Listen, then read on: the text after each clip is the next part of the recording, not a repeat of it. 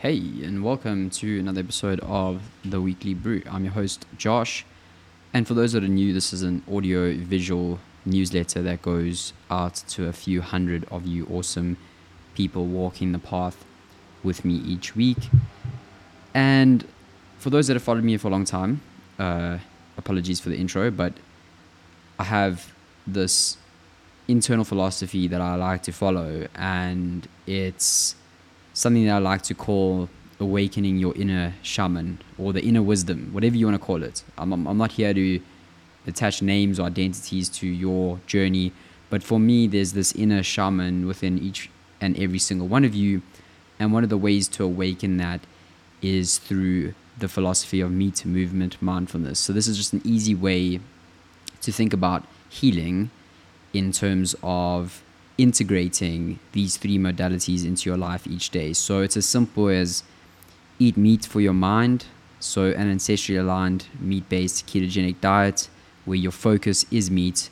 Uh, anything else that you want to add, I don't care, but meat needs to be the focus because that's a food group that we've evolved with and it has tremendous benefits for majority of the people listening to this if you can if you can introduce a an approach to your life where you prioritize protein and prioritize meat at every meal um, i guarantee you your biology will shift and your mind will be unleashed to its to its full capacity and you'll be able to make better choices. And that's what it's about. And that leads me on to movement which is honoring your physical body.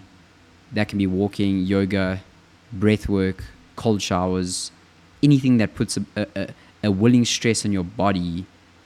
But at the same time, it's about resilience. So that stress is preparing you for the unknown, you know, whether it's a, a confrontation with your boss or a confrontation with somebody that's actually confronting you or something fucking dangerous, like an ex or something. But anyway, it's about honoring your physical body. And then finally, mindfulness.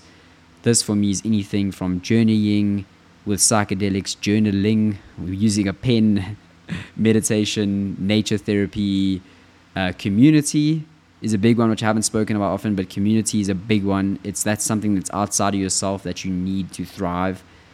So integrating meat, movement, mindfulness is key to awakening your inner shaman or your inner or your inner guide or your inner wisdom. So long intro over. Let's get into the brew today.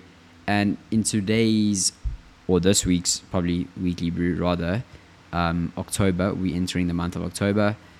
Um, I saw this quote from a book that I read quite a while ago, actually during, I would say, the peak of the pandemic. And it's The Pilgrimage by uh, Paulo Coelho. And I love this quote. It's it for me. It's memento mori it's it's the remembrance that we will all die. And as bleak as that sounds, it is no less true. Everyone you know will vanish, everything you know will vanish, and we'll go to that that state in the universe where all is one. But until that time is, comes, you need to remember this. And uh, death has become so feared that this egalitarian view almost inspires us to forget about it. And memento mori is an old Stoic saying where you remember that you will die. And it's this remembrance that you're going to die is the paradox that allows you to live a better life. So I found I found this very fascinating, and I just put that as a title. But there's nothing about the word memento mori per se in the in the quote itself. But here we go. Still, being fragile creatures, humans always try to hide from themselves the certainty that they will die. They do not see that it is death itself that motivates them to do the best things in their lives. They are afraid to step into the dark, afraid of the unknown, and their only way of conquering that fear is to ignore the fact that their days are numbered. They do not see that within an awareness of death, they would be able to do even more daring, to go f- much further in their daily conquests, because then they would have nothing to lose.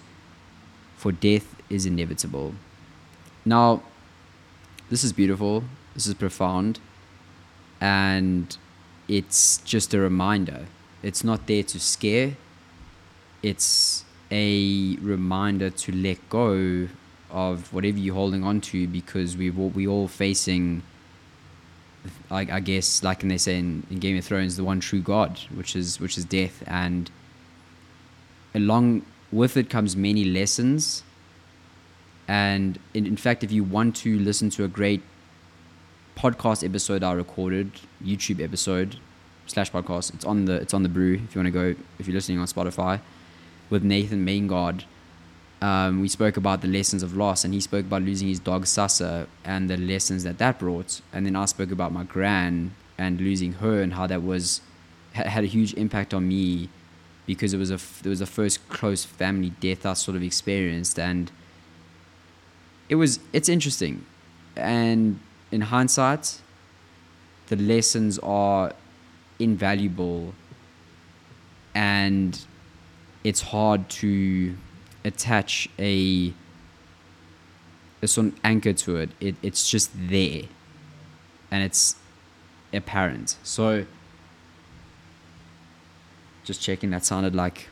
Um, for those that are listening overseas, we have this app called Eskom Eskom Push, which is this app that tells you when the electricity is going to go out. So that sounded like that. That's what it is.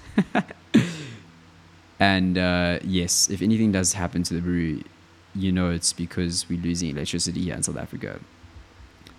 And then a tweet that I'm that I'm retweeting from Mr. Carnivore Aurelius, who I'm who I'm enjoying. I, I, I love his content. I I've, I've always felt insecure in the beginning of because he's so good at branding whatever he does, and he's so good at sending the same message out constantly and like layering that onto like layering his messages onto themselves and it's it's it's so cool but he he obviously has changed his views a lot in terms of carbs and whole host of different things but that aside i mean i, I was very insecure with his messaging because i was insecure with myself. But I, but his content is fucking good. It is so good. And his tweet here is like he says thinking billion dollar vegan food companies actually care about your health and the environment is like thinking a stripper actually likes you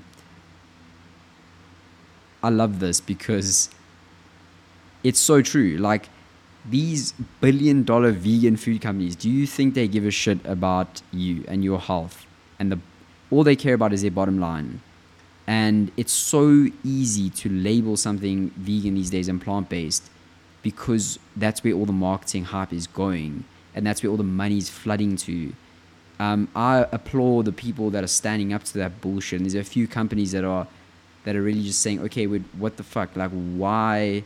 Where's this coming from? And I don't. I, obviously, it's an agenda that is just being proliferated by so many different things, but they don't. These are companies that with factories that produce bullshit. It, forget about the fact that it's vegan. Like, just it, it is factory produced processed bullshit that is designed by scientists and marketers to get you to buy it and to get you to like it and get you addicted to it. So it's bullshit.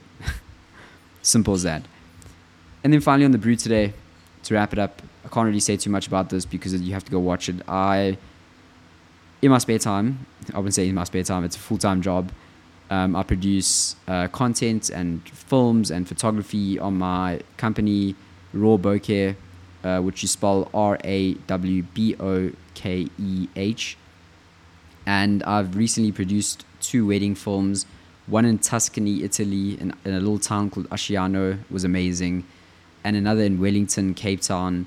Um, but for me, this is not about like advertising my company, but it's about the story of love. And I think these two films hopefully give that a give that the sense that that's what I wanted to create with them. So again, go watch them. Let me know your thoughts. I thought it was beautiful, something a bit different. Um, I know I post a lot of shit about vegans and meats and all that, but that's just because that's where my energy's at at the moment. So that could change over the years. But right now, I think most of my focus is on just not educating because that sort of implies that I'm more well informed. I'm, I'm not. I just think there should be a conversation that's a little bit different and a little bit more integrated than the one that's being had on traditional social media or traditional media outlets. So, cool. I'm gonna sign off on this weekly brew. I hope you enjoyed it. Uh, please let me do if you do like listen to the the the audio versions. A lot of people read my stuff, but the audio versions just as good or maybe not as necessary? I don't know. But until the next one, cheers for now.